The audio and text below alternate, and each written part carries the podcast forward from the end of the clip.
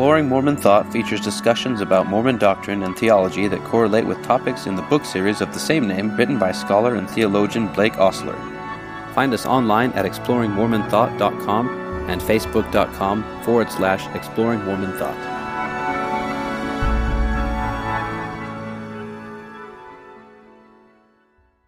Welcome to Exploring Mormon Thought. Today we continue our discussion of the book The Attributes of God, and we're going over chapter 12. Uh, and last time we went over timelessness and what that entails, and now we're going to talk about the subjects of immutability and impassibility. Um, just to start out, immutability, if you recall from chapter 2, we talked about kind of the Thomist system and, the, and these concepts of immutability and impassibility. Immutability meaning cannot be changed from what it is, and impassibility meaning can't really be like affected. In this context, generally means emotionally. And we're going to go into each of those individually. So, in this first section here is called Defining Changelessness, and so we're going to talk about immutability first. I would like to start out with this quote here. It says, There are numerous senses in which a thing may be immutable or changeless. The strongest sense entailed by the concept of eternal timelessness is that necessarily God cannot change with respect to any of his intrinsic or real properties. And then in the book, you kind of talk about how God, at least in this point of view, God doesn't change, but it does acknowledge that other things do change, but it asserts basically that they only change in relation to God, but God Himself is not changing. And is there any other recap? I And we've talked a lot about the Thomist view of immutability, so I don't know how much we need to go into it, but if there's anything else when we talk about this. Let's lay some important foundation. First, we're talking about changes in a thing, and there are numerous ways in which thing can change. So, for instance, there's a painting that I used to not like at all, but now I quite like it. So it has changed in this sense. The property of not being liked by me has changed to the property of being liked by me. However, these are called external properties because they're not intrinsic. They're not part of the painting. They're a relational property in relation to me and the way that I regard it. So external properties or properties that are relational in this sense can change with respect to God, even on this view. It's his intrinsic properties. And when I say his, I'm using the word his loosely because on this sense there's no gender at all. But bottom line is, is that God can change with respect to these relational or external properties. The second thing is, why is this important? In the religious life, we pray. And when we pray, we're praying to influence God. If God is immutable in this sense, he can't be influenced he doesn't change in any sense, and our prayers don't change him because if he changed his mind, if he changed his point of view, if he changed his intention, if he changed his plan in any way, then what would be happening is he would be changing in intrinsic properties. Now, those in the tradition have denied that when God's plan changes, he's changing somehow his mind, but it can't be the case that God has plan A and then it changes to plan B. So, in that sense, God's plan can't change. But if we pray, a lot of us believe, and I'm one of them, that when we pray, that we can influence God to change what otherwise would have been. So we have the example of Moses when he's talking with God, and God flat out tells him that he is going to destroy Israel. Moses argues with him and tells God that would be unworthy of him, and he doesn't want his people to be destroyed. And so he actually influences God to change, and it says it so explicitly in both Deuteronomy and Numbers God changes his intention. But an intention is an internal or an intrinsic property, and therefore, on this view, couldn't be changed. So, those who read the scriptures and hold this view would have to read that in an attenuated or metaphorical sense rather than taking the scripture at its word as to what it says. So, there are a lot of things in the religious life that are particularly important, and most of them have to do with personal qualities. In impersonal things don't change in, in important senses in relation to us. When I'm having terrible events in my life that cause me deep sorrow, I don't expect telephone poles to have deep sorrow with me. But I expect those who care about me, in some sense, to be moved by my sorrow as I'm moved by theirs. We have compassion and empathy. And the emotional tenor of our lives has changed. And we'll get into that when we get into impassibility more. But impassibility and immutability are interrelated in this sense. So this is really a very important issue in both our spiritual lives and for purposes of understanding God in, very important senses. So, careful attention to the ways in which God changes is important in approaching God in any sense. All right, great. All right, now we're going to kind of go through some different definitions of immutability from different points of view and just kind of give like logical definitions. So, in the absolutist sense, we are going to first start out with that one. We're going to call that immutability A, and that can be more fully defined as this An object O is immutable, or immutable A, like the definition that we're talking about, if necessarily none of O's intrinsic properties are subject to change. So, that's again the absolutist view. And I just want to read this before we talk more about that. It says this notion of immutability arises naturally enough from the view that God is without parts and passions. If God has no parts, then he does not have spatial parts like hands and legs. He cannot have a physical body that is located in spatial dimensions or has spatial extension. Further, there cannot be any temporal parts, such as a before or after, in the divine experience. God must be outside of time altogether if he is simple in this sense. And again, this relates to the divine attributes usually defined by the absolutist point of view. And next, I want to dive into this part in the book where you introduce Richard Creel, who you refer to a lot in this chapter. So, first off, who is Richard Creel, and what is the main book you're contending with, or where are you getting this from? Richard Creel is a professor of philosophy who wrote probably the finest book I think that's been written focusing on the notions of impassibility and immutability. It's really a, a top notch work. And Creel has had a great deal of influence as a result on these kinds of issues. So he's kind of, uh, e- even still, because the book was written, I believe, in the early 90s, still a go to guy for this kind of a thing. All right. And is he more of like a Thomist or where would he fall on the spectrum? He's modified. He has a view that isn't strictly Thomist, but wants to maintain a very strong sense of immutability and a strong sense of impassibility. Okay. So he has further views, but he's kind of very heavily influenced by classical theism, it sounds like. All right. Let me just read this and then we can go through each of these points. It says Richard Creel has isolated eight senses in which God has been termed impassible, which provide a full range of both subjective and objective notions of immutability and impassibility. And there's eight of these items, and I'm going to read them off, and then if you want to, we can go through them as far as what Richard Creel's points are about them that you make in the book. So, first is lacking emotions. God has neither positive emotions, such as happiness and bliss, nor negative emotions, such as pain, suffering, and sadness. Let's comment on them one by one. That would be faster, I guess. So, Sure. So this is not a sense of simply saying that God is not acted upon. What we want to say is that the tenor of God's emotive life never changes. So, regardless of what happens in the world, God is always perfectly happy. And nothing can happen to make it so that he's not perfectly happy. And so, even if the world goes to hell in a handbasket and everybody suffers for eternity, it's all the same to God because he's perfectly happy. All right, the second is in a state of mind that is imperturbable, you know, the term perturbed. He can't become perturbed, apparently. Events cannot so occur that God is not perfectly blissful.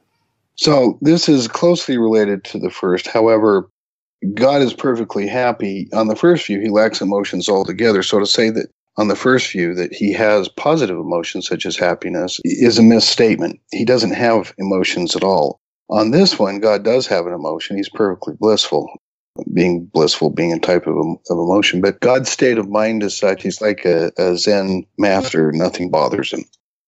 All right, makes sense. Okay, the third says he is insusceptible to distraction from resolve. Or, in other words, events cannot so occur that God's will is changed. You develop something that sounds similar to this, but I don't know if you want to adopt exactly this. Well, yeah, what this means is that God's commitment can never be changed. So once God has decided to do something, it's going to happen. And nobody could change his course. So on this one, if you accepted that he's insusceptible from distraction, from resolve, Moses couldn't have influenced him to change his resolve to destroy Israel, to the resolve to work with Moses and see if he couldn't reform Israel. On that view, that kind of change would be impossible, but it's not the case that God changes in all respects. Perhaps he has a higher resolve. So let's be careful about this. Perhaps God's resolve is I'm going to bring about the best world given the response of free agents in the world and given that Moses has reacted the way he does. The best solution is now different than it was before because Moses' commitment has changed what I'm committed to, which is the best. So what I've changed isn't my resolve or my commitment. What I've changed is the basis for responding to the way that the world has actually turned out to achieve my commitment. So one could still say perhaps that God had the kind of resolve that is required by this view of, of not being distracted from resolve in any way. Just that it's a higher one that's not expressed in the scriptures immediately, because what is immediately at issue is whether Israel will be destroyed. But God's purposes for Israel perhaps were not changed. Okay, makes sense. Number four is having a will determined entirely by oneself. So God's will is neither influenced nor modified by anything external to God.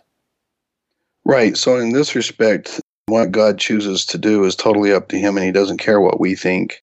And we couldn't possibly do anything that would change the way that He wills. So, this is consistent with the Thomist view that there's a single instant in which a divine plan is adopted and nothing can happen that would change his will because his will is resolved from all eternity on that view. But it also could be that there's a temporal God and he's made up his mind and He can't change it, and that's the way it's going to be.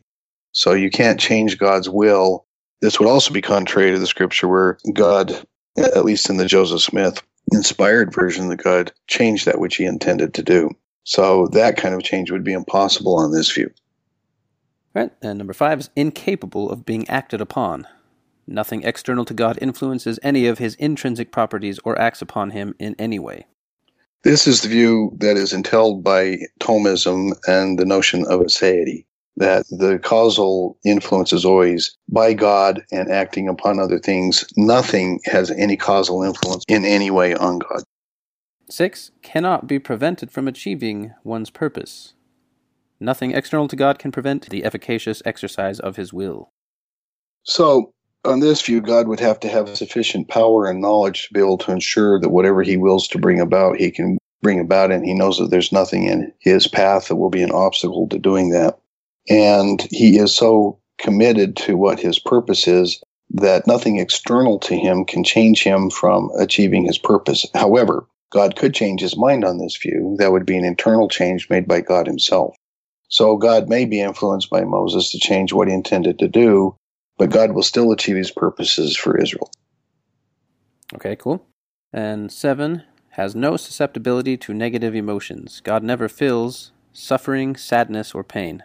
So, on this view, God's life is so complete that there is nothing that could occur that makes it so that he is lost in depression or that he despairs or that he isn't pleased because he is a happy person, I guess we could say he has positive emotions. He's happy. He feels joy. He feels love, but he doesn't feel pain and suffering, and he doesn't feel negative emotions such as um, despair or depression in any sense. Okay, and then the last one says cannot be affected by an outside force or changed by oneself. In other words, nothing can change God. Well, on this one, nothing can change God because if he can't change himself, nothing outside of him can change. But the sense in which he's not being changed would have to be defined. But whatever it is, God is complete and there's nothing internal or external to God that's going to change him. And in the book, you then go over Creel's points about them. Is that kind of what we just did here, or is there anything that you need to bring up from Richard Creel about any of these points, that, you, or should we just move on? So Krill defines a passibilist as anyone who believes that God is influenced by beings who are distinct from God. If God chooses to make himself vulnerable and open to influences, so if you're a passibilist, you believe that God can be influenced if he chooses to be influenced, that he isn't changed or affected in any way if he doesn't choose to go along with what you choose to do. So there's a sense in which God is still impassible on that view. His will is, in a sense, something that still could be changed, it could be influenced, but it would have to be God's choice and up to him. So that's a passibilist on Creel's view. An impassibilist is one who rejects that view. And this is important a passibilist does not claim that God is at the mercy of humankind and to be rendered, as I said, uh, in despair or to be made so sad that he really can't function. Take this and, and put it in this context. You have a person who's a fully mature Christian, and they suffer loss in their lives. But because they have such faith and because their life is so full, it's full of love, it's full of, of activity, it's full of service, it's full of wonderful and beautiful experiences. And so there isn't this sense of despair. There's not the kind of existential angst that was talked about in the 50s and 60s by the existentialists because life is complete, it's full, and, and there's always this gratitude and beauty in life. And so God is not diminished because his life is so complete. That doesn't mean he can't be influenced or affected. But when we talk about God being influenced by or having emotions, we always want to keep it in the context of the fullness and completion of the divine life because God's life truly is a, a life, no matter how you look at it, that would be maximally wonderful because he doesn't suffer from self defeating types of behaviors. He doesn't suffer from self deception. He doesn't suffer from doing stupid things. He doesn't suffer from sin. He doesn't suffer from the kinds of things that, in other words, really challenge mortals and make it so that sometimes our lives are a living hell that we create for ourselves. Let me put it another way, and this is important because I believe that hell actually is what humans create for themselves. God does not create hell for himself, he creates heaven for himself. And so his life is always full and complete. And there's this kind of peace and joy and love that is a simple reality about the kind of person that God is. Right. Well, that's good stuff. So they're, you know, passibilists, and we'd probably, in the Mormon view, fall under the passibilists if you can't tell by the way we're talking about it and just what we understand. But then there's this quote it says, Nevertheless, the Bible and the Book of Mormon assert that God is an unchangeable being. For example, in Malachi 3 7, it says, For I am Yahweh, and I change not. So, at least the Old Testament portion of the biblical record clearly accepts the view that God changes in response to outside influences, but not in all respects. When Scripture asserts that God is not changeable, it means that God's faithfulness to his people does not waver, his commitment and care can always be counted on. This notion of immutability seems to entail that God does not change in his character and moral attributes. So, from that, in the book, you then come up with a second advancement or definition of immutability. We call this immutable E. And this is in light of those kind of passages in the Bible, in light of the view that we just described about how it's his character. So it says an object O is immutable E if O necessarily possesses all essential divine attributes at any time, and if events cannot so happen that O does not possess them at all times. So this is more saying that has to keep his core attributes, and those can never change. And that's how the Old Testament would take this. Here's the notion the notion that God is divine is such that his divine nature cannot be changed. A nature defines the kind of thing that we are. So, for instance, a dog couldn't cease to be of the nature of a dog, and a cow couldn't cease to be the nature of a cow. If they did, they'd be something fundamentally different. God couldn't cease to be divine because if he did, he wouldn't be a God and he wouldn't be divine. So, in the tradition, this is the most bedrock notion of unchangeableness. God can't cease to be God, he can't cease to be divine. If he could, then a lot of, the writers in the tradition would assert that God's divinity is precarious. Because what if he chose to give up his divinity? The whole world would be lost. What if we could cause him to lose his divinity? Well, then this would be a very precarious type of existence because God's goodness and deity couldn't be counted on in any respect. It could change.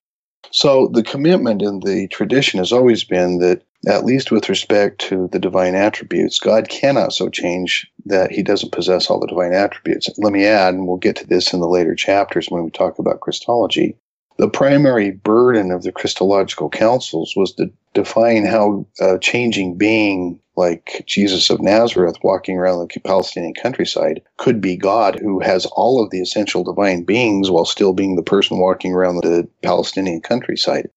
So what we're talking about here is is trying to put together two things that seem to be very different, but it seems to be kind of a bedrock commitment in the tradition God can't change so that he doesn't possess at all times all essential divine attributes.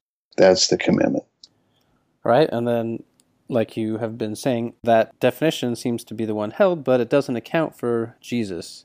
And so, in the book, you then advance it to a, another definition that would more closely account for Jesus. And in the tradition, generally, I'm sure there's lots of different views, but they believe that Jesus and God are pretty much the same person, so they believe God became incarnated in Jesus, and so that's called incarnation, which is a very common term, but in Mormonism we might not use that as much, just to clarify. Carne is just Latin for body or flesh. And so what it means he became embodied or enfleshed. Well, there you go. All right. So to get to this next definition, it says the notion of immutability, which I shall refer to as incarnational immutability, is thus. We'll call this immutability I, which is the immutability definition accounting for Jesus, says it must be redefined as follows to accommodate this Christian view of God. A person P is immutable I if P possesses all essential divine attributes at any time, and events cannot so happen that P does not possess such attributes at all times unless P voluntarily decides to divest himself of such attributes. So it means that the divine nature can't be changed unless the divine person himself chooses to change it. So events outside of the divine person and forces outside of the divine person could not cause this to happen. It has to be something that the divine person chooses freely to do. Now, let me point out that in the tradition, the two nature theory of Christology, which we'll discuss in the last chapters, was the attempt to maintain that God's divine nature doesn't change even given an incarnation. God is always God. Jesus was fully God and he possessed all the divine attributes, and that didn't change even when he became human. You had some incredibly intelligent people trying to figure out how that could possibly be, and we'll discuss that later. The view that I have outlined here kind of anticipates the view of kenotic Christology, whereby Christ gave up the fullness of divinity in order to become human. So it's a particular view of Christology that is essentially being anticipated here, and I'm defining immutability in such a way as to make room for it.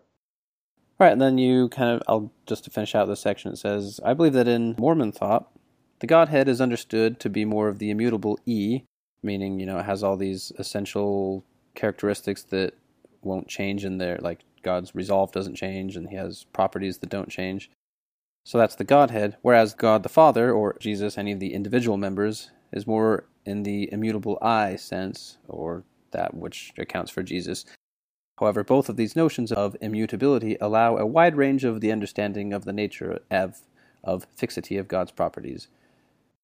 It's important to understand that I'm not asserting more or less, that, that it is more or less immutable here, or more or less immutable I. The Godhead meaning the divinity that inheres in the three divine persons united as one, essentially possesses all the divine attributes because the divine attributes arise from and emerge from that kind of relationship. So as long as they're in that relationship, it can't possibly change. Here's what can change the relationship can freely change. So one of the divine persons could choose to leave the Godhead voluntarily and for a time give up the fullness of the divine attributes if they so chose. Now, here's the kicker: could the could the members of the Godhead freely choose all three of them all at once to give up the relationship? And so essentially the Godhead would cease to exist and there wouldn't be a person who would have the divine attributes anywhere. We'll discuss this more when we get into Christology and when we get into the third volume because I spend a good deal of time on this issue. You can see this is an important issue once we adopt the notions of immutability E and immutability I, this becomes an important issue. And in the third volume, when we get to it, I deal with arguments regarding the view that if we adopt immutability I with respect to the Godhead, that is, that they could freely choose not to be fully divine, that the notion of God and God's divinity is too precarious. We're not really prepared at this point. We don't have enough foundation to fully have that discussion at this point responsibly. But to simply prefigure the nub of the argument is essentially that because the divine persons are perfectly rational, it would be stupid for them to do that. They're not stupid. There are other arguments, but that's a way to put it so that maybe people can understand it. All right, great. And then we'll move on to the next section that is immutability in nature. So that's what we've been discussing, right? So I'll let you kind of get into it, but what we've been talking about is precisely immutability in the divine nature. Right. You started off defining changeless and then getting into that, but you have a sentence here that I want to read. So the, the basic intuition underlying this view, that is God's immutability as part of his nature, is that his status as God must be impervious to all forces and so steady and trustworthy that not even God could commit deicide, which, which is what you were going into. He couldn't choose not to be God or to leave the perfect union of the Godhead and uh, have all of the individuals leave. And so this basic intuition is so strong, and it is difficult to find a single writer in the entire history of Christian thought who has dissented. But then, given the Mormon view of God, uh, it becomes a concern that seems like it can't be satisfied. We have Joseph Smith himself that asserted that God has not always been God. And on the face of it, that seems to follow that God's status as a divine being is uh, precarious. That he can commit deicide if he wanted. And so, if there was a time when God was not God, then his status as God is merely a contingent and is not merely conceivably, but actually the case that there were times when God was not God. So, how do we understand immutability in nature with this this quote that Joseph Smith asserted that God has not always been God? Let me emphasize people talk about what the distinctiveness of Mormonism is with respect to the tradition. And one distinctive facet is the fact that it denies creation ex nihilo. But if one had to say that there was a place where Mormonism diverged from almost every single thinker in Christian thought until Joseph Smith, it would be that I believe that Joseph Smith held the view that God is essentially immutable I. That is, that nothing outside of any of the divine persons could cause the divine persons to choose to leave the divine unity of the Godhead and therefore cease to have the essential divine properties as a divine person. But Joseph Smith held that a divine person could do that. A divine person could become fully mortal and limited in such a way that they didn't, during the time that they were mortal, possess the fullness of divinity, because that fullness is experienced only within the context of the perfection of a relationship of the divine persons. So while the Godhead itself is immutable E, that is, the Godhead is immutable in nature, because if it, the Godhead would simply cease to be the Godhead if, if they all chose to commit deicide, right? But this is the point. The divine persons can freely choose to be less than fully divine for a period of time to experience mortality. They may do this because they have a very good reason to do it, like to save mankind or humankind from itself. So, in order to become a being who fully empathizes and has compassion for humanity by undergoing the very same kinds of experiences and thereby gaining the kinds of experiential knowledge necessary to have full compassion with humanity, a divine person may have an overriding rational reason to give up the fullness of divinity for a period of time if that were necessary, and, and we'll discuss this in later chapters and later books, then it would be rational for one divine person at a time to do this. And so this is where I think Joseph Smith really diverges from the tradition. If people were looking and saying, well, Joseph Smith held a view that's really different, it's revolutionary, it's remarkable. And it's this view that I would focus on if we're going to say that there's a weakness in Mormon theology. And this is the strange thing those people writing about Mormonism, when they write about this, don't really define it or deal with it in a way that is competent enough to really get at the nub of the issue. They, you know, they just talk about God just being like he, you know, he's a man who was your neighbor down the street just a long time ago. But of course, that that's a caricature. That's not really what's being taught. This has to be kept in the context of the Godhead having a fullness of the divine nature and it being the case that events can't so happen that the Godhead doesn't fully possess the divine nature, and the divine persons having the freedom to leave the fullness of the divine nature for a period of time. Not only is this view revolutionary when it comes to expressing the basic commitments of Christianity and Jesus and what Christianity wants to claim about Jesus of Nazareth, it is the most remarkable solution that I have encountered it is genius. It is over the top perfect in terms of dealing with this kind of an issue in a way that just dissolves it. It may give rise to other worries, and that's the kind of thing that we'll talk about. But when you get down to the bedrock of it, this is a remarkable facet of Mormon thought. And so when we talk about immutability in nature, we're talking about really the very bedrock theological notion that Mormons and Christians in general have to deal with at its very base. Okay. And I think something that we should underline again is that a confusion that a, lot of people can have about the Mormon position is that when you say God has not always been God, that they confuse that when we say God, we can either be meaning a title as the Godhead is what we mean, but sometimes when we say God, and, and that's separate from the single person, the Heavenly Father God, or God the Son. Right. I think it's the equivocation when Christians in the tradition, and certainly when Jews and Muslims talk about God, they're usually talking about something different than what Mormons mean when they talk about God. So the Christians are almost always talking about the Trinity as a whole when they talk about God. And Muslims and, and Jews don't believe in a Trinity, but they believe in a God who's not in this kind of relationship with other divine persons. And so this kind of a view is impossible given their basic ontology of the divine persons. And so it is very important to make the distinction between the properties of divinity of the Godhead and the properties of divinity of the divine persons considered individually. Okay. Now, you have a point in here where you say the Mormon view is that there have always been persons who have shared this relationship of divine glory, even though God the Father and also God the Son at separate times have become incarnated and ceased to possess the fullness of divine attributes.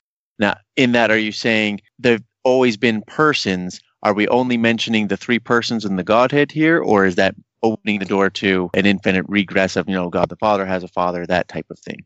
No, and we'll get into this in, in later chapters and later books. This is the Mormon view. It's consistent from the Book of Mormon all the way through Joseph Smith. And it is consistent. I mean, the classic expression of this is actually the lectures on faith. But even Joseph Smith in the sermon in the Grove, the last sermon he gave in his life before he was killed, before he was murdered, is a discussion about the relation of the divine persons. And he adopts essentially this view of the Godhead and makes this kind of uh, an explanation. Now, it needs to be parsed because I've treated very carefully the King Follett discourse in the Sermon in the Grove and pointed out that the usual reading that it receives is a very shallow and incomplete reading, and that doesn't really place it in the context of Joseph Smith's more complete thought, and more importantly, fails to take consideration of the various sources that we have to make sense of the sermon. Now, we only have one version of the sermon in the Grove, but we have at least five of the King Follett discourse. But what we know of the sermon in the Grove is, is more than sufficient to say that this is a very consistent view from the time that the Book of Mormon is published all the way through the end of Joseph Smith's life. Okay. So you would be of the opinion that the interpretation that a God has a father and that there's a father beyond that is not consistent with the Mormon view. Depends on whether you mean God is a mortal or God is a divine being. Certainly, God is a mortal. There was a father, and that father had a father, and so forth. But as divine beings, no, God is an eternal being and didn't need to have a father to beget him in that sense. And I argue that Joseph Smith had never discussed in his entire life, and we have no source that suggests even remotely that he took up the kind of discussion necessary to introduce the notion that there was this kind of spirit birth or generation in the spirit world. It's a later view. And it comes after Joseph Smith's death. It's not something Joseph Smith ever discussed. We have complete enough sources from Joseph Smith and what he said and those that were around him to have a pretty good idea what he taught, and he didn't teach it. It has been foisted upon him by reading back into his thought statements by Brigham Young and others, particularly um, Eliza Snow, who's also been misunderstood, by the way, about what Joseph Smith was teaching. Obviously, I'm kind of stopping the development of Mormon thought of Joseph Smith, but I do that because Brigham Young's own thought on this was soundly rejected by the Mormons around him and any later generation of Mormons. Okay. And this might be getting a little bit away from, you know, the content of the book, but in my experience and I think most members of the Mormon church would also say that probably the prevailing view right now is the God the Father had a divine father that had a divine father. What are your, your thoughts on that? We'll get to that in a later chapter, so I don't think we had to spend a lot of time on it, but not in this book. I get into this at some length in the last chapter in volume two and in the first chapter of volume three. We haven't had sufficient development of our concepts yet to responsibly have that conversation. Okay, so we'll save that for another time. We'll finish up the immutability in nature then with this quote The view that the Godhead is essentially divine but does not necessarily exist and that the divine persons exist of ontological necessity but are not necessarily fully divine is at the heart of the difference between Mormonism and traditional Judeo Christianity. Do you have any comment on that before we moved on? Well, that's kind of what I was saying before. Not kind of, that is what I was saying before. If one wants to look for the real theological meat as to where Joseph Smith's thought differed from traditional Christianity, in my opinion, this and the notion of creation ex nihilo are the two primary foci that a person needs to look at. All right. And with that, we'll go on to the other side of the immutability, which is immutability in will. And I'll send that back to Corey. So I'll start that out with this. It says, It is generally assumed in Christian thought that God can be influenced in some sense by prayers. And we started to talk about this earlier about how important that is. So it's natural to think that God can freely respond to prayers in a sense of a living relationship with persons. Prayers thus change or influence God's will in the sense that they occasion a change in God's will. So that in the tradition, I would imagine they have kind of a philosophically what I'd call a problem of prayer, meaning if God really can't change, then how can he actually interact or respond? There are a lot of different ways they would deal with that. And depending on whether you accept middle knowledge or you're a divine determinist and those kind of things, the responses are very different. But basically gets back to the one moment in which God decided everything. And so the outflow of God's will included your prayer, and God decided to respond to your prayer at the same time that He decided to cause you to pray in the absolutist determinist tradition. In the tradition of middle knowledge, God took into consideration the worlds that He could create. He knew that if He created you and you said a prayer, how you would respond, but he also included within his plan how he would respond to your prayer. So at the moment of creation, this was all built in. God's will doesn't change in response to anything that happens in the world. His will was all set up at one moment in the creation outside of time.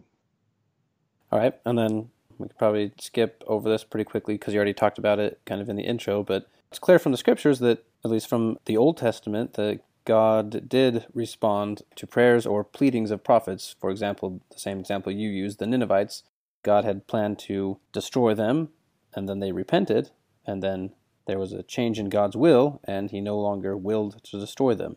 And you talk about in the book kind of what you just said that there are other views where they would say that God, oh, well, I guess this is actually important to the next part of the conversation. So, one view is that God had basically planned from the beginning that if the Ninevites did not repent, then they would be punished. If they did repent, then they wouldn't be punished. And so he was like, I'm ready for any of these contingents. You're getting ahead of yourself and mixing up two different points of view. So, on the absolutist point of view, God, in the simple, and I mean this in the technical sense, in the simple moment of creation, everything flows from that moment. Everything was decided, everything's entailed in it. And the change, God knew that the Ninevites would repent. It. He, in fact, he caused them to repent in either a direct or an indirect sense. And he knew that his will would be that given that they would repent, he would not destroy Nineveh. And so we would see that God had this intention from time immemorial. What the scripture actually says, that God changed his mind. Even in Hebrew, that is the term that's used. You can't read this literally in any sense. And I don't mind saying that the absolutist interpretation seems to be totally contrary to the basic intent of the scriptural text. I don't believe that this is a book written by Hebrews, but in any event, the book about Jonah was not written by a Hebrew, very likely. And so what we're talking about is not necessarily a Hebrew or the Hebrew view, but there are all kinds of places in the Old Testament where God changes, and he changes his mind in response to what humans do. I don't think that the absolutist view is adequate to the scriptures. I think that the, therefore the distinction between the God of the philosophers and the God of the religious believers is divided by a gulf that can't be passed. And that those in the tradition who thought that the scriptures could be felicitously interpreted in the way that they do have wrested the scriptures in a way that is just not faithful to what the text is actually teaching us. Right, then just to remind the kind of the view we've developed, you say here, I have argued that God cannot know future contingents with certainty. Rather, God knows from all eternity all possibilities. In addition, I have argued that although God is not limited by our particular inertial frame of reference, God still experiences a before and after of what is really actual from moment to moment. Then you ask, does God's contingent knowledge of future contingents within ontological time mean that he cannot be immutable in will? You say, I believe. The answer is yes, in one sense, and no in another sense. And if you could kind of go into what you mean by that. Sure. His will that his purposes will be achieved is not changed. So he has certain purposes in mind, and we call that his plan. And events can't so occur that his will about his plan is changed or that his plan won't be realized. However, events can so occur that the way that God intended to achieve his plan through plan A can be changed by our free response to what occurs. So he may resort to plan B or plan C or plan X to the ninth power. So God's will changes in the sense that his will, how he will accomplish his plan changes, but the overall scope and purposes of his plan and his will to accomplish those purposes does not change. You put, I have also argued that God can know from all eternity that his overall purposes will be accomplished because he knows from all eternity all possible challenges to his purposes and how he will respond to overcome such challenges. So I ask in my notes here, I said, how can he make a plan from all eternity with so many different factors? In my further reading, I think you actually answer this pretty sufficiently because this isn't fully developed, but I just but I would have to imagine that he would have to base his plans on the current possibilities and how that shifts with time and now all the possibilities are different. I just took issue with you said he knew from all eternity those things. Yeah, I mean, here's the bottom line God is omni-resourceful. He's divinely resourceful. He's super resourceful. And so nothing's going to get in the way because if plan A doesn't work, plan 99 will. And while we can think only a few moves ahead, God's way ahead of that. Now, he's got a lot of variables to work with. What this suggests is that his knowledge is really much broader than in the tradition. Rather than dealing just with just one plan that he decided all by himself in one moment, he's actually interacting with the moving set and his knowledge is much vaster, and his resourcefulness to be able to respond has to be much greater than in the tradition. And so I'd like to add an omni, and that is that God is omni resourceful. How's that? If this is so, that God is omni resourceful, I guess, then God does not need to wait until free agents act to decide how he will respond. He has already always decided how he will respond. God could be eternally resolved that if a person does a certain act at a certain time, then God will do a different certain act. But if that person refrains from doing that act at that time, then God will do some other act. God's conditional will thus can be immutable without incoherence, even if time and worldly change and contingency are real. Yeah, but what I want to emphasize, I think this is important. God isn't interacting with mere possibilities. He's not interacting with just his self and his own plan. God is a person, and the way that he interacts is to interact interpersonally. And so he waits on us to make our choices before making his choices to the means by which he will accomplish his plan.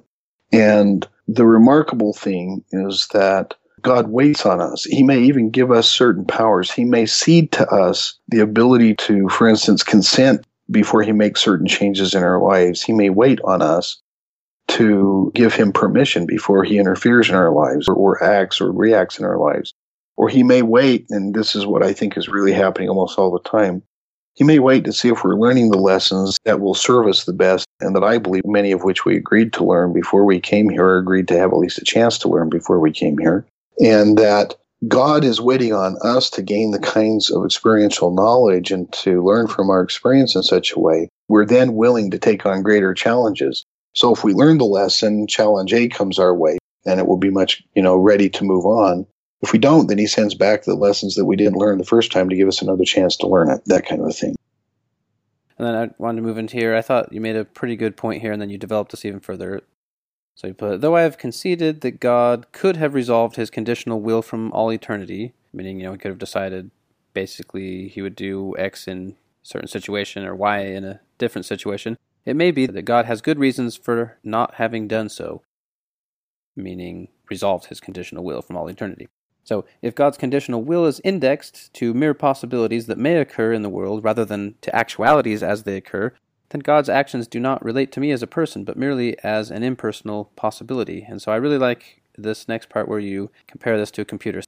You say the, a computer is indexed so that if x, then 1, or if y, then zero. So basically, it's saying that I guess it's possible within God's scope of ability and knowledge that He could just plan for any contingent that way and then react as a computer does, like, oh, this happened, therefore I do this. And then, oh, this person did this, and then I do that. But you argue, and the next part of this is that that's not a personal way to interact. That's going against a Kantian principle of using a person as a means rather than an end in themselves.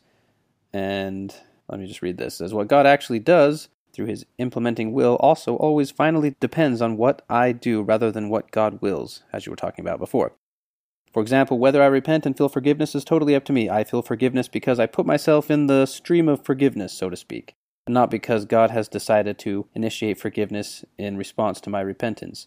So God is not responding to me, but merely to the possibility of me, and the possibilities arising from that impersonal logical possibility, and that's what we're going against here. And that's why I'm saying in Kantian terms, if God responds to indexical possibilities rather than to concrete actual individuals who enter into a real relationship with Him, God, then that would mean God treats our humanity as a mere means rather than an end having intrinsic value when He resolves His conditional will in relation. And so, I don't know if you want to talk any more about that before we kind of dive into the I thou concept that we talked about a little bit in the first couple episodes. Yeah, I want to drive this point home. I pointed out two differences between Joseph Smith's view of God and the tradition creation ex nihilo, and the notion that God's divinity is one that a divine person could freely choose to give up for a while. The third, however, is much, much more important, and that is that God interacts with persons interpersonally. God's will isn't indexed from all creation to mere possibilities, and it isn't solely His will that's being implemented so that everything is an expression of God's will. And there are no persons, there's no personal value, there are no vows. All there is is this will to deal with us as mere possibilities or it's just things. And so, what Joseph Smith does in his theology is he personalizes God and interpersonalizes God's relationships. He makes it so that God is working with us as we are in the moment and interacting with us in an actual relationship as it develops and as we develop it. And God has, because He loves us, and it's the way we deal, for instance, I, I may deal with you as my son. It may be that you're asking me things that I think I know better than you from my experience. But I'm willing to allow you to convince me or to convince me to give you opportunities or possibilities or to deal with you in a way where I'm willing to change my mind and the way that I relate both to you and to what I choose to do because of the way that you have interacted with me. And so, in a sense, God is making himself, and this is important. This is really one of the key differences. God is vulnerable in relationship to humanity in Joseph Smith's view. God feels sadness when we feel sadness. And it's an appropriate sadness within the completeness of the divine life, but it's still sadness real sadness, not just make believe sadness, not just something that God's doing to appease us. God genuinely participates in our emotional lives. But not only that, God genuinely works with us to bring about reality. We're co creators with God in what we're doing. This is a very important aspect of Joseph Smith's theology. I think it is the primary value. It's the pay dirt it's when you get down to it, what, if you're looking at the value of what Joseph Smith taught, this is where I believe it resides. This is the gold of the gospel of the restoration, as I see it. And just to dive a little deeper into that, I know one of the philosophers that you really like is named Martin Buber, and he brings to light kind of this concept, and it's related to Kant's philosophy, and just kind of takes it into a further developed direction. So he talks about an I thou relationship versus an I it. And so what you just described is God relates to us in a real relationship with an I thou, meaning, as we talked about before, I don't know if everyone heard that, but thou is in, an endearing term, a personal term, as opposed to obviously it is impersonal, interacting with an object, and you're, that you're using an object as a tool rather than a living being that you are having a relationship with. And so we're bringing this up because, as we just talked about, if God is just merely resolved to say, if a human sins, then I punish them, be, or if you repent, then you will feel the feelings of repentance, that's not a personal relationship. We're talking about here, like you just said, God actually listening specifically to that person. It's not just you entering into the stream of repentance it's God actually forgiving you, literally, and giving you this great feeling of divine love. And he's giving us the opportunity and the power to make a difference to him. He makes himself vulnerable so that God actually chooses to allow us to influence his life. In other words, God is open to being influenced and changed by us because he chooses to be. Let me put it this way, I think is a way of seeing it. Persons aren't fungible. Um, as a son, I don't want just anybody as a son. I want you as my son. Nobody else can take your place. And so I'm just not indexing this and saying, well, my son said this. No, it's not just my son. It's you. And it's Jacob and nobody else can take your place. It's not like, well, you know, if you lose that one, we'll just get you another one. That's what it means to be fungible. One's as good as another. With persons, that's not the case. There's this interpersonal value over and above the mere itness of a thing. And it makes all the difference in the world. God loves us for us, who we are in our particularity and all of the individual reality of our individuality I mean, this is, is a remarkable thing that God has chosen to be open to allow us to influence Him and to become vulnerable to us. Moreover, when we have this kind of view, it teaches us a lot about our own interpersonal relationships, and we begin to see the vulnerability is actually a divine power. It is something remarkably wonderful and beautiful to be vulnerable and to choose to be vulnerable to other people, not because we're weak, but precisely because we have an interpersonal strength and love that empowers us. In defining this view, persons are never treated as mere indexical possibilities the way they are in the tradition. They're not treated as mere things and, and mere its. Persons are endowed with their full personality, the full beauty and value. There's this intrinsic value that is not interchangeable with anybody else, that is unique in all the universe for each individual person. And so, what Joseph Smith has done is opened up the way to have a theology where the full value of personality and individuality is finally given its recognition and allowed to flourish. All right, great. Let me just close out this section with this quote then. It says, God seeks true living interaction with persons so that he can bring us into the divine relationship as peers and not as mere subordinates.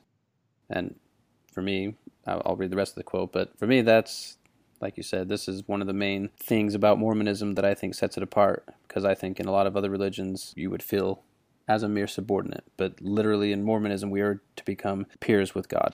Right. Thus, God waits for our petition to respond. He waits for our love to realize His joy, and waits for our repentance to realize His will for us. God's will is thus passible. God's will cannot be controlled or caused by us, but it can be affected by our free decisions because God has freely chosen to enter into an I thou relationship with us.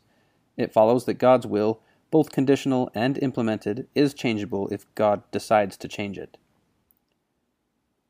And Jacob, do you want to take the next section?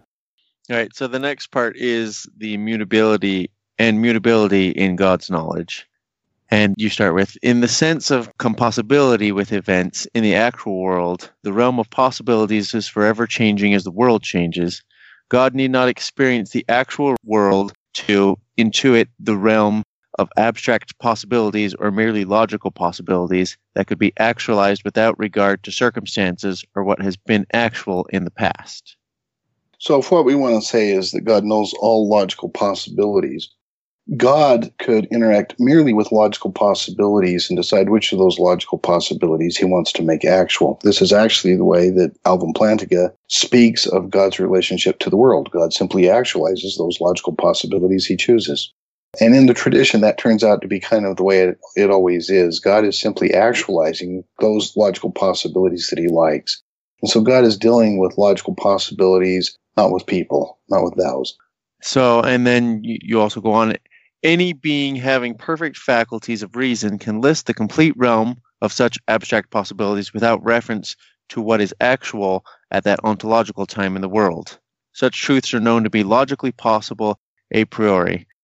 However, God's knowledge of what is compossible with what has occurred in the actual world or concrete possibilities cannot be determined without knowing what has occurred in the world up to the ontological time which defines the edge of ongoing realization in the actual world.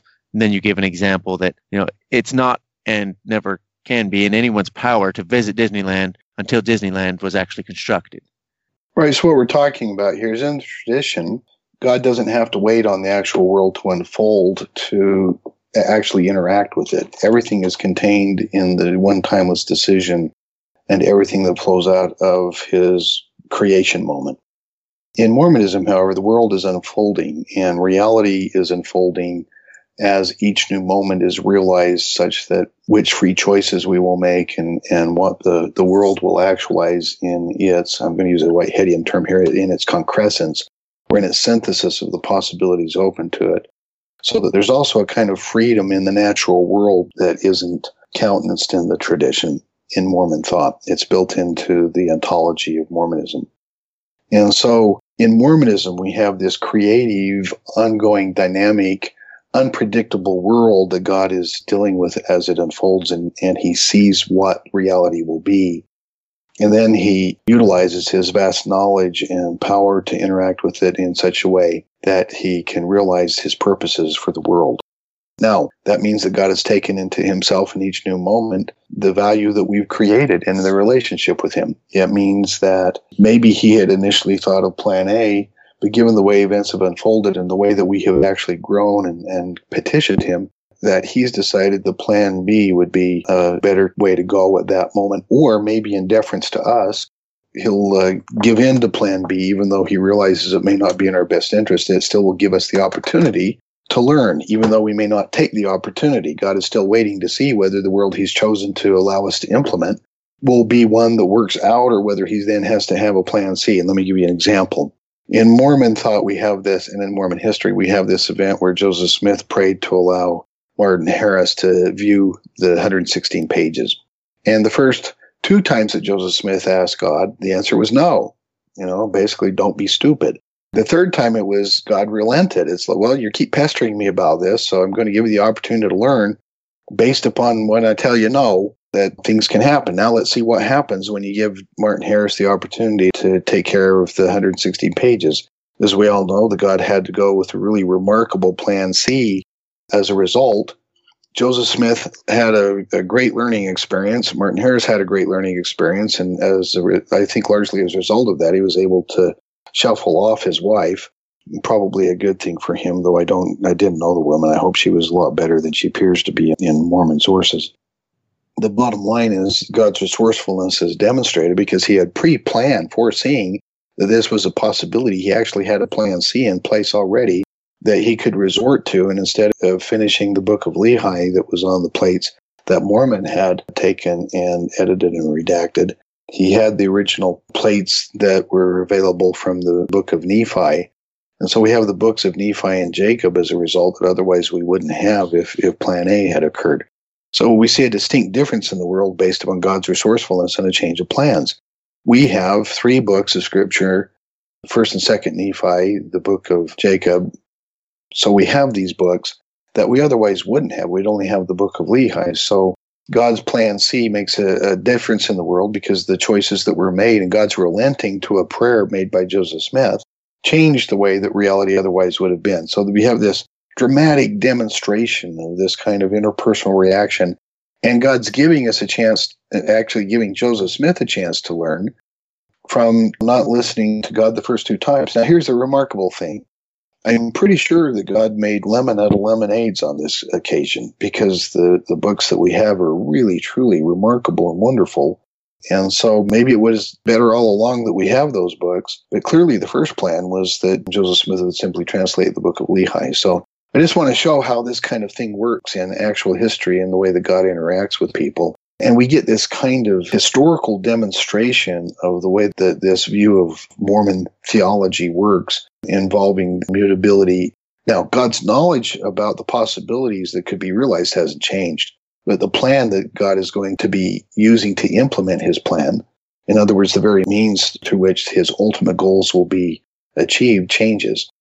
And his knowledge as to what was going to be reality changed as well. So all of this is demonstrated in this really remarkable story. And I hesitate to suggest it, but it also gives us the opportunity to have these really amazing stories and, and these amazing examples so that we can realize the way that God works with us. Maybe it was worth it after all.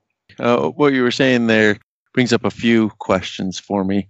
First of all, you said as a result of uh, Joseph's petitioning numerous times and then eventually losing the 116 pages, which was the book of Lehi, you said we got the books of Nephi and Jacob.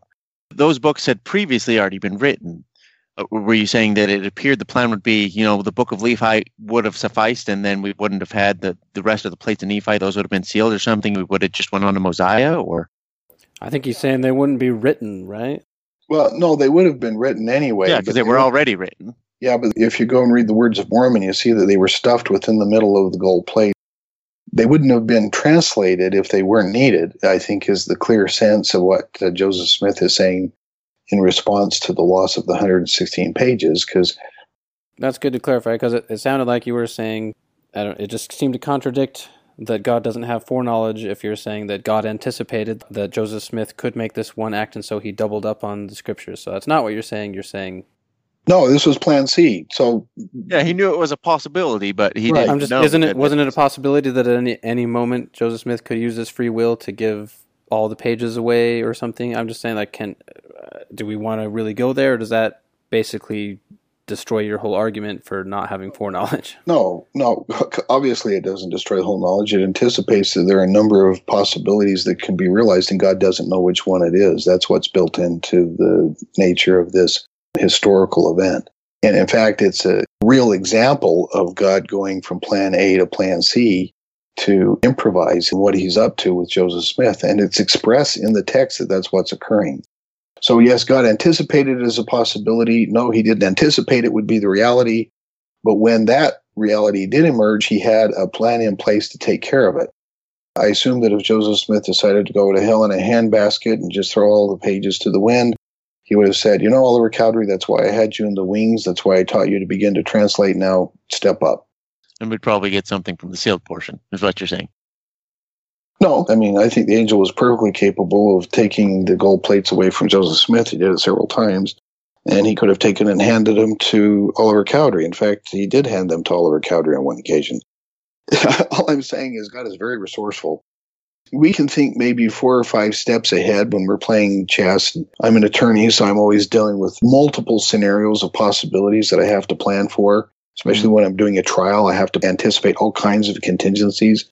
But while I can go up to maybe 12, God goes up to billions and billions and billions. He's that resourceful and that knowledgeable. Okay. You also said something else that God might allow us to go through something that is not in our best interest. And I wanted to clarify are you saying that's only if we persist and ask for that in petitionary prayer? Or what did you mean by that? Yeah, assume that Joseph Smith had already learned the lesson that when God says no, it's always best to listen to God. If he had, he wouldn't have lost the 116 pages. But as a result, he wouldn't listen to God, so God relented. He had a very painful lesson to learn. I think this was one of the most difficult experiences in Joseph Smith's life in relationship with God. He was distraught. The sources say he was out in the front of his yard where he lived, sitting on the fence, just absolutely distraught and beside himself. He Yeah, thought he he had thought lost lost a soul. Yeah. And so this was a very difficult thing for Joseph Smith to go through. He didn't have to go through that pain if he'd learned the lesson the first time, if he'd listened to God when God said no, but he didn't. And God finally said, you know what? You're very persistent. You're like Moses. You want to argue with me and get your way. So I'm going to allow you to have your way. Let's see if you can learn what happens when, when we do that. And so later on in his life, Joseph Smith actually said, when God says something, I've learned he means it and I can trust it. I don't have to second guess it. I'm obviously putting in my words and not his, but um, the bottom line is that God allows us to learn. And if we don't learn the easy way, we're going to learn through pain the hard way. Bottom line is that God's very resourceful. There are a number of possibilities depending on the choices that we make. And if he can see that it's not going to destroy his entire plan, he may allow us to go through something very painful in order to learn a lesson that's really important for us to learn. And when I say it's not in our best interest, ultimately learning the lesson is in our best interest. There's no guarantee we'll ever learn the lesson. We're still free to be obtuse and not get what our life experience has to teach us. And so with Joseph Smith, he had the opportunity to learn through this, but there was always the possibility he still wasn't going to get it. And he was going to continue on his own way and his, you know, his own willfulness, doing things the way he wanted to do them rather than the way God wanted to do them. And it may be way later in his life when God asked him to do really tough things. I mean, tougher things than you and I could ever do. That Joseph Smith just said, Yep, if that's what God's asking, I've already learned this lesson. I'm willing to obey his will.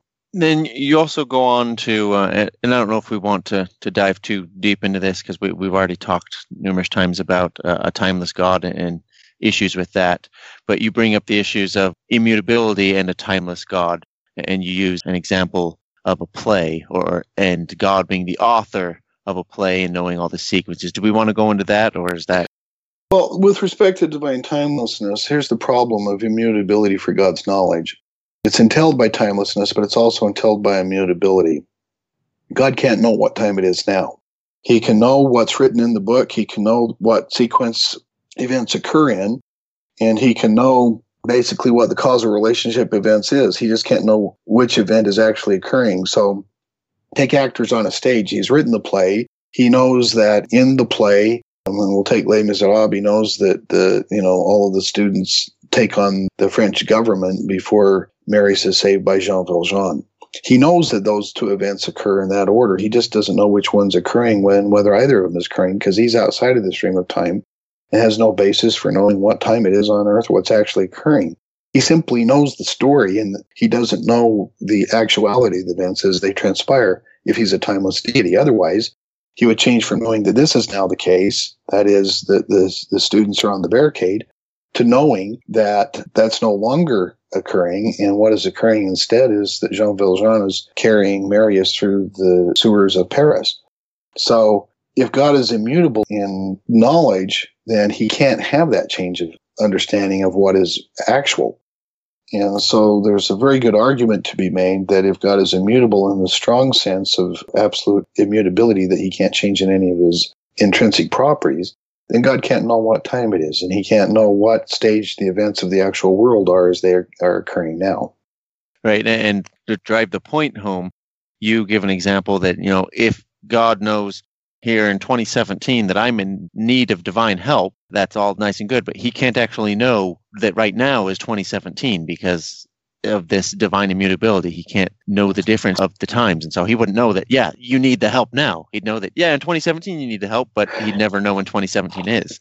Right. And so what, what's happening in the absolutist tradition is everything was indexed into God's creative decision. And so he knows that there will come a time when you have need, and he knows that he prefigured in the creation the kind of response that you will get to your need. He simply can't be responding to you in your moment of need because he's not really dealing with you. He was just dealing with the possibility that he chose to be actual for you. And I think that's not an interpersonal or even a personal type of relationship. I think it's an impersonal relationship. These are very important issues about the way God actually interacts with us and the nature of the relationship that we have with God. And the way that we view these things in our theology makes a very clear difference as to how we view God as dealing with us interpersonally and taking us into his life in his vulnerability, or whether everything's just flowing from God's will and his creative action and his creative will. And we, you know, really what we're doing as a result of his creative will and the response that he gives us in response to what he decided to have us do is also a part of his creative will. There's just one will in the entire creation, and it was expressed all at one timeless moment. All right.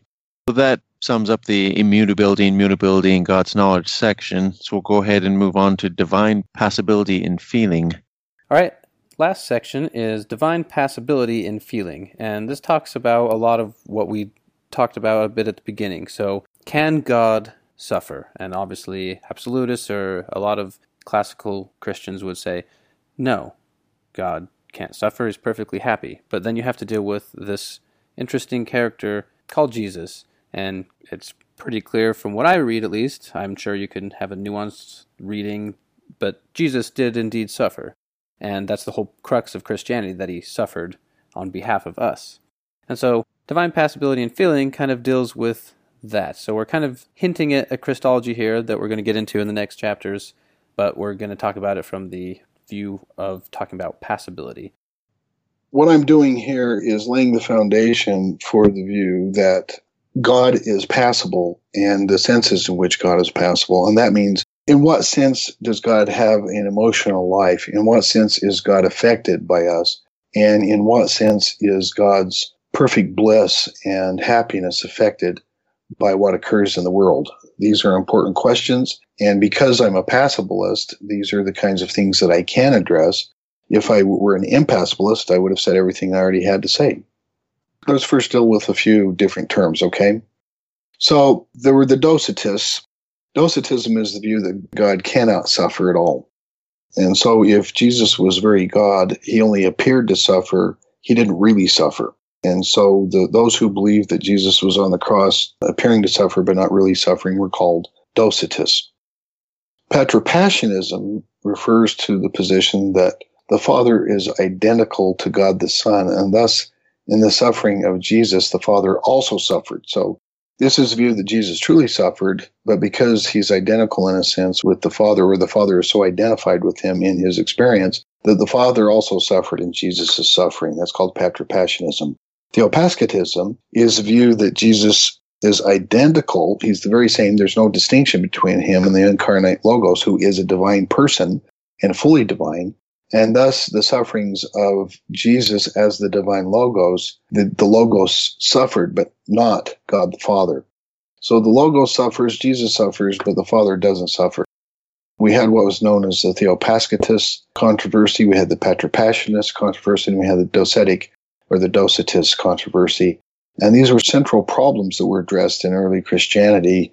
Each of these views had those who proposed them and defended them. All right, then we'll dive into three arguments for passibility in feeling.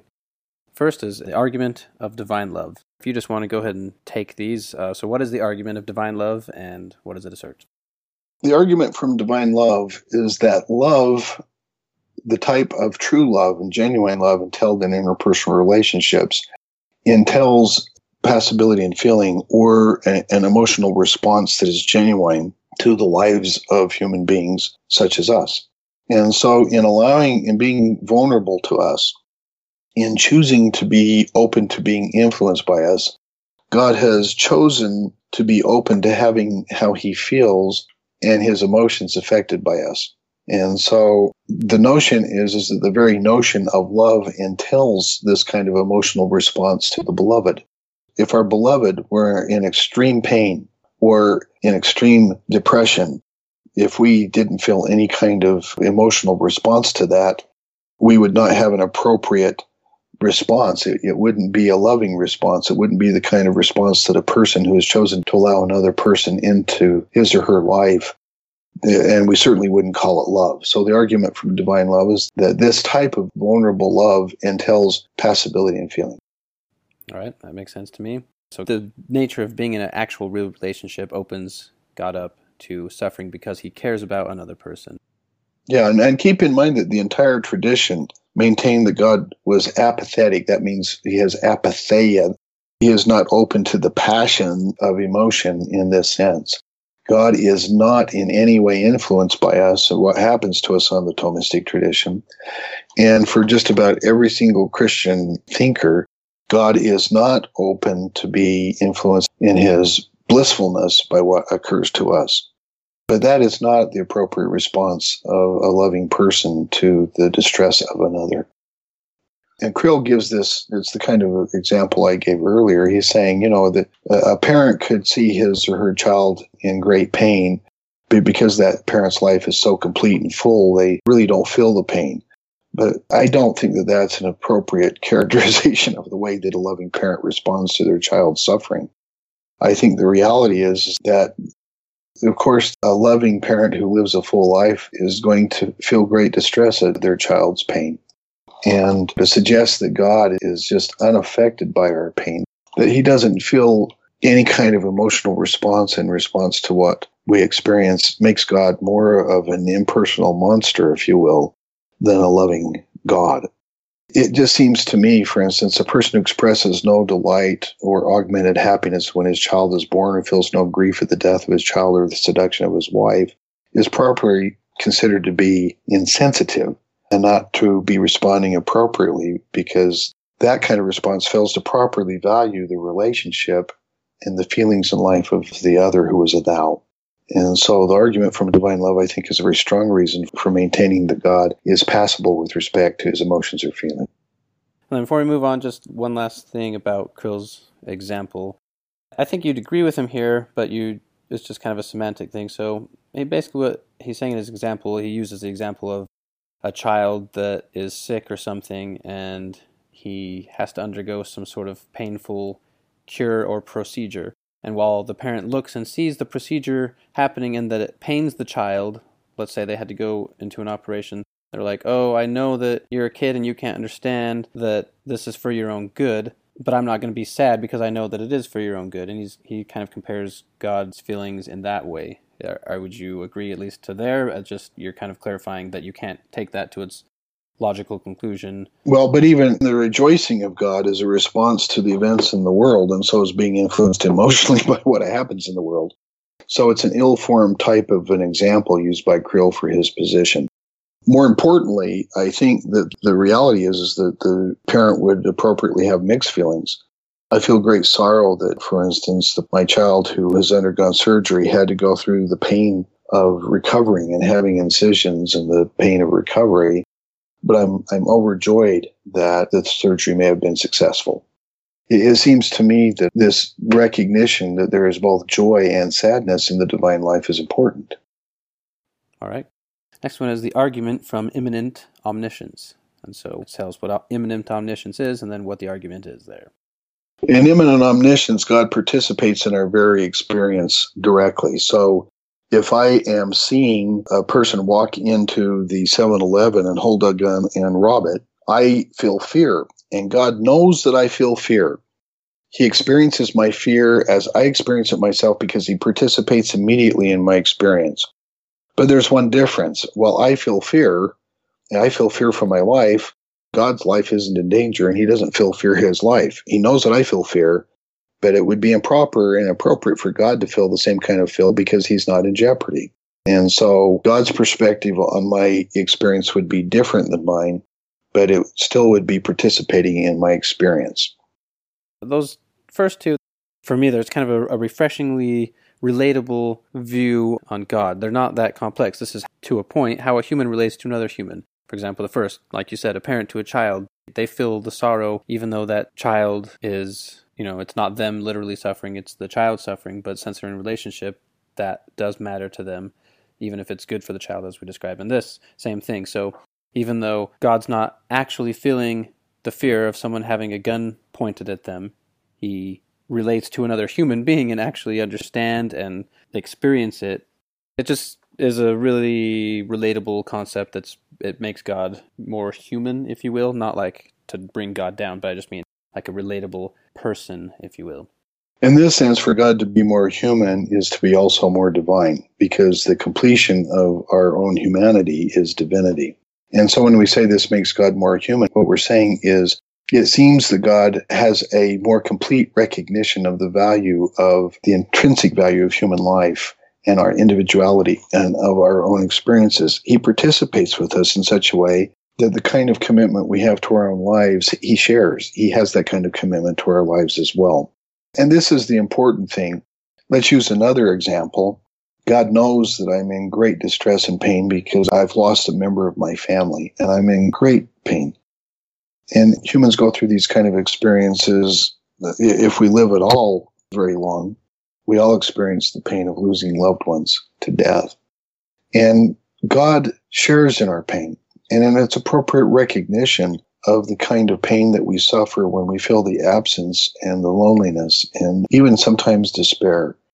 God sorrows in our sorrows. When we commit sins, God sorrows in the pain that we suffer when we sin.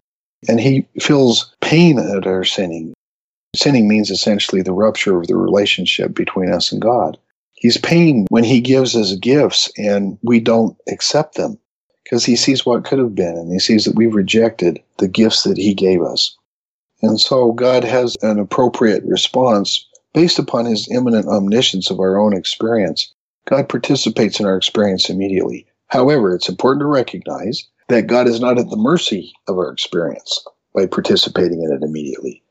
If I'm in despair, that doesn't mean that God is in despair, shares my despair, because he has such a fullness of divine life that he doesn't despair. So while he feels an appropriate sadness that I am in despair, that doesn't mean that God is also in despair. It means that his response is one that is appropriate given the completeness, the fullness, and the perfection of the divine life.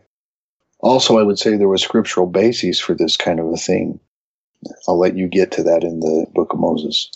Yeah, that's what I was going to read here. So, in the book of Moses, there's a, a moment that is, well, I'll just read it. So, it says, Enoch was taken into God's bosom, and he beheld a vision of God's glory. And he said, The God of heaven looked upon the residue of the people, and he wept.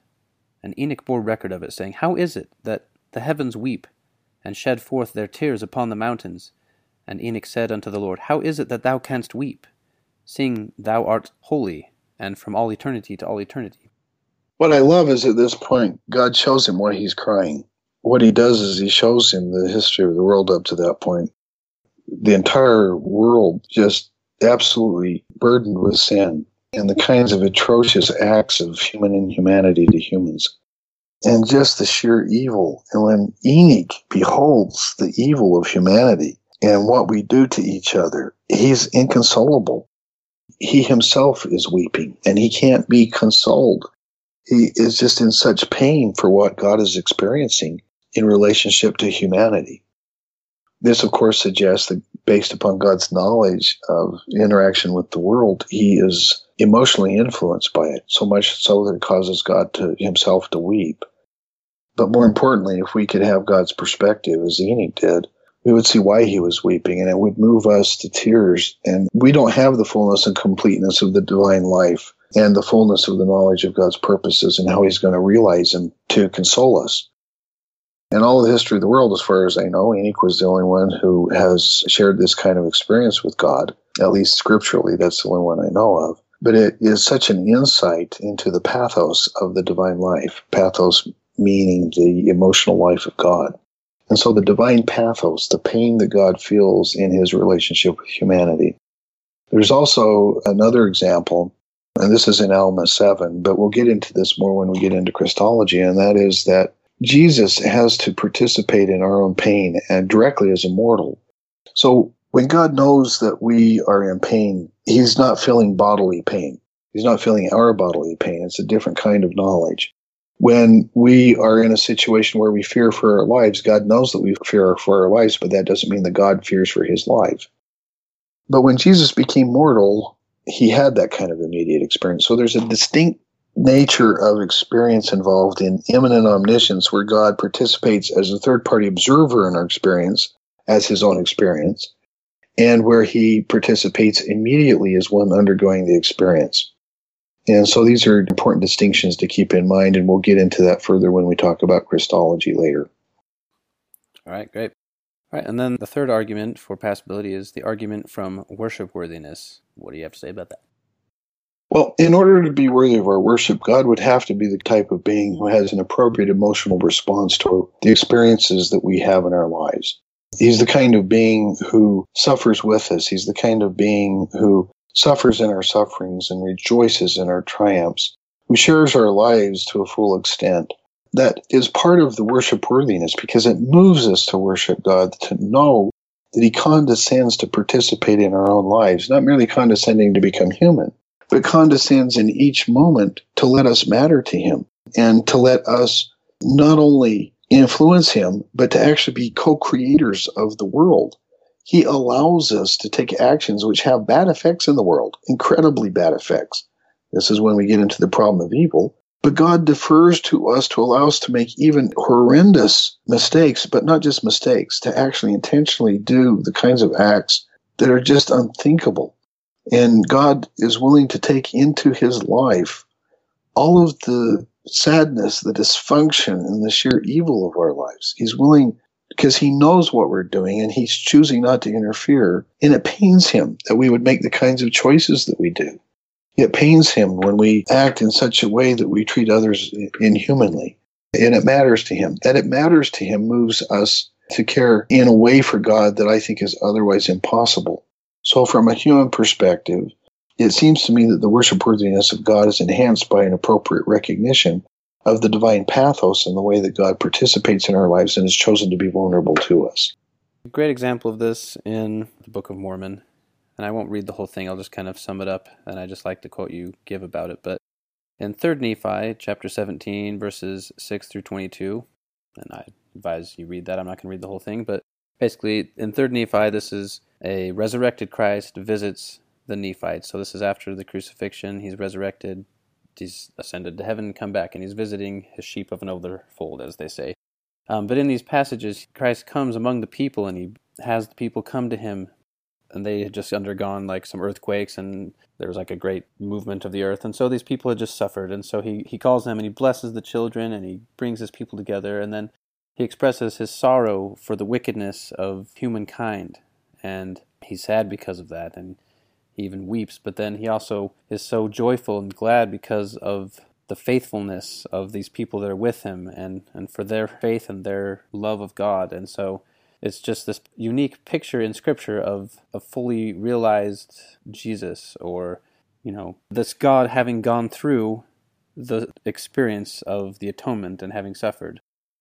Let me just read this quote and then you can comment if you will. So he just says, This is a picture of a God who has become mortal and triumphed over the limited mortal perspective. The exalted Christ just is the complete revelation of the divine nature in Mormon thought. It is a picture of a God who suffers more, not less, because of his divinity. It is a God who experiences greater joy, not less, by virtue of his compassion.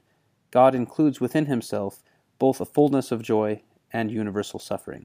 Yeah, I, I agree with you. I think this is a majestic passage of Scripture, and it gives us such insight into the pathos of the divine life.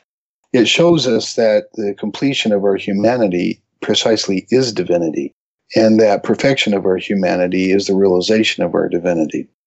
And so we see Christ himself the one to follow in this regard, and he's a fully emotional being.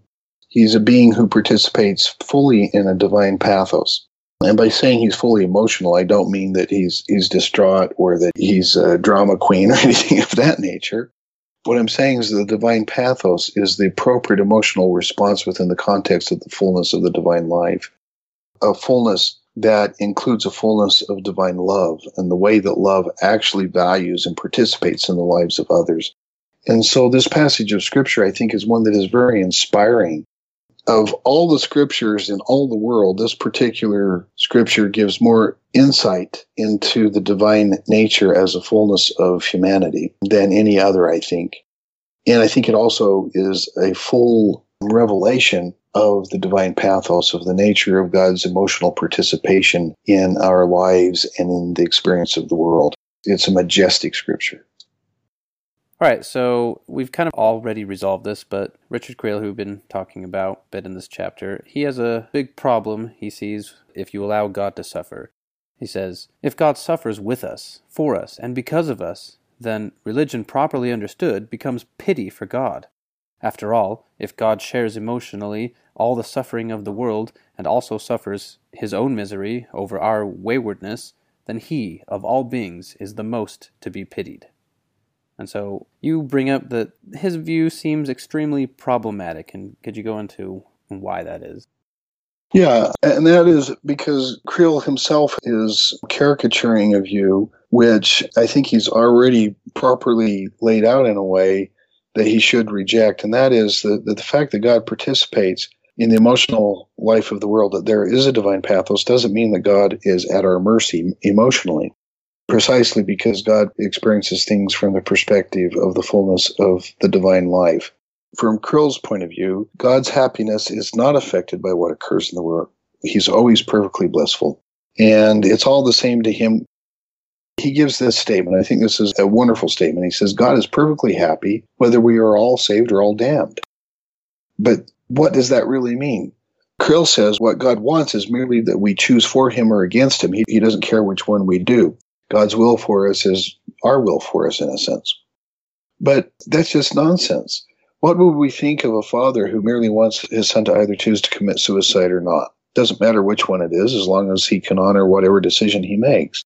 That is just nonsense. A loving father is one who cares about the well being of his children and is saddened at the really ridiculous, stupid choices we make or the evil that we do to one another. We don't think of people as happier or better persons if they fail to properly grasp emotionally the appropriate response to the kinds of decisions that the people they love make. It seems to me that if God doesn't really care whether we're eternally miserable or eternally happy because he's literally happy as possibly can be regardless, then it seems to me that God is not responding. His response is a non response. and it's the failure to properly value and grasp what's occurring in the world. He just literally could not care less. But this being is not loving or even capable of personal response in any significant sense. Our lives our tramps and pains and our sufferings and joys. If they don't add anything to God's happiness, then it seems that they are meaningless. But the fact is that they aren't meaningless. Our triumphs are to be rejoiced in, our joys are to be participated in, and our sorrows and pains are to be properly valued for the pain that they cause to us. And, and to emotionally respond to that is the appropriate way of recognizing the value of persons, it seems to me.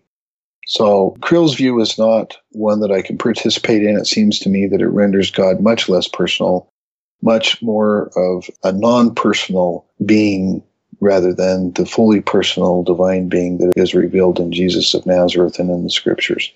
It just seems to me that the Christian view, which finds its ultimate meaning in the suffering of a person on a Roman cross, that finds its ultimate value in the suffering of a person who is suffering and co-suffering with all other persons who exist that that religion can't be the same religion that suggests that God is perfectly blissful no matter what.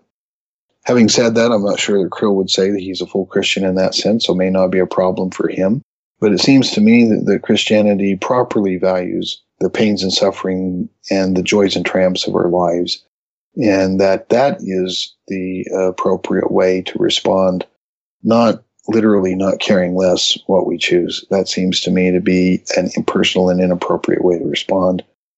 And it's not just you know, maybe these are intuitive types of assertions, and I suggest that they are. But it seems to me that the kind of intuitive value that I'm asserting is a value judgment that is appropriate and a basis for a more meaningful relationship with God and a more appropriate emotional and participation in the divine life and in the divine pathos so it seems to me that this has great value for those who desire to enter into a relationship with God.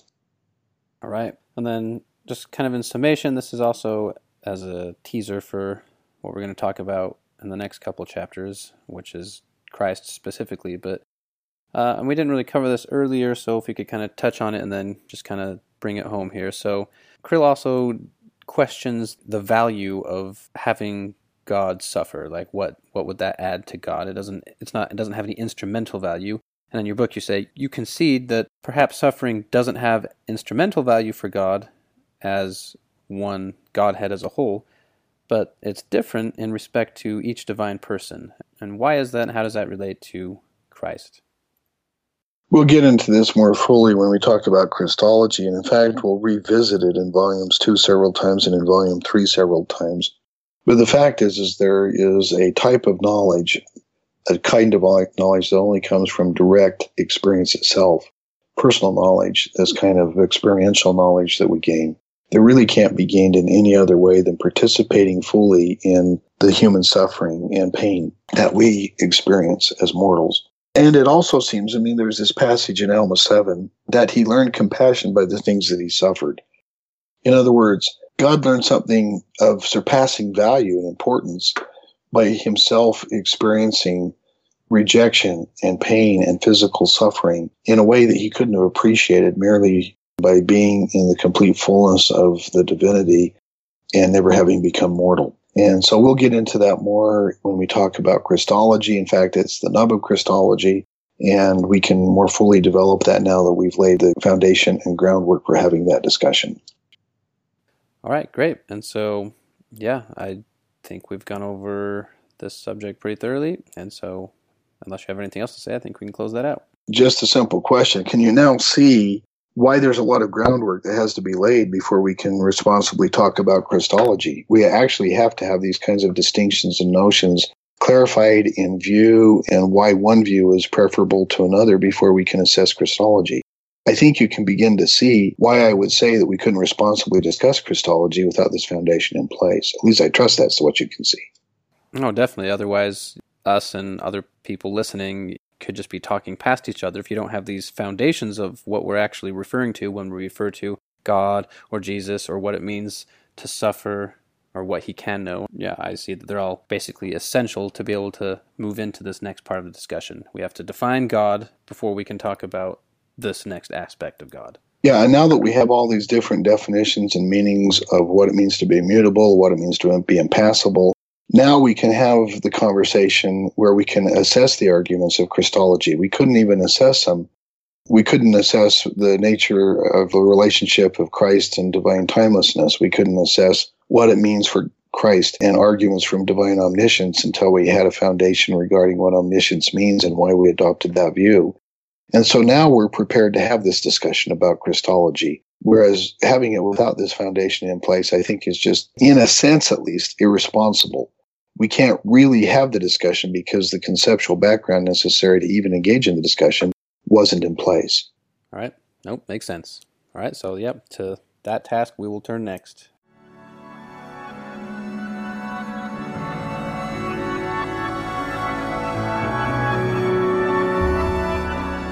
Thank you for joining us. To support the podcast, donate at exploringmormonthought.com. Follow us on facebook.com forward slash exploringmormonthought.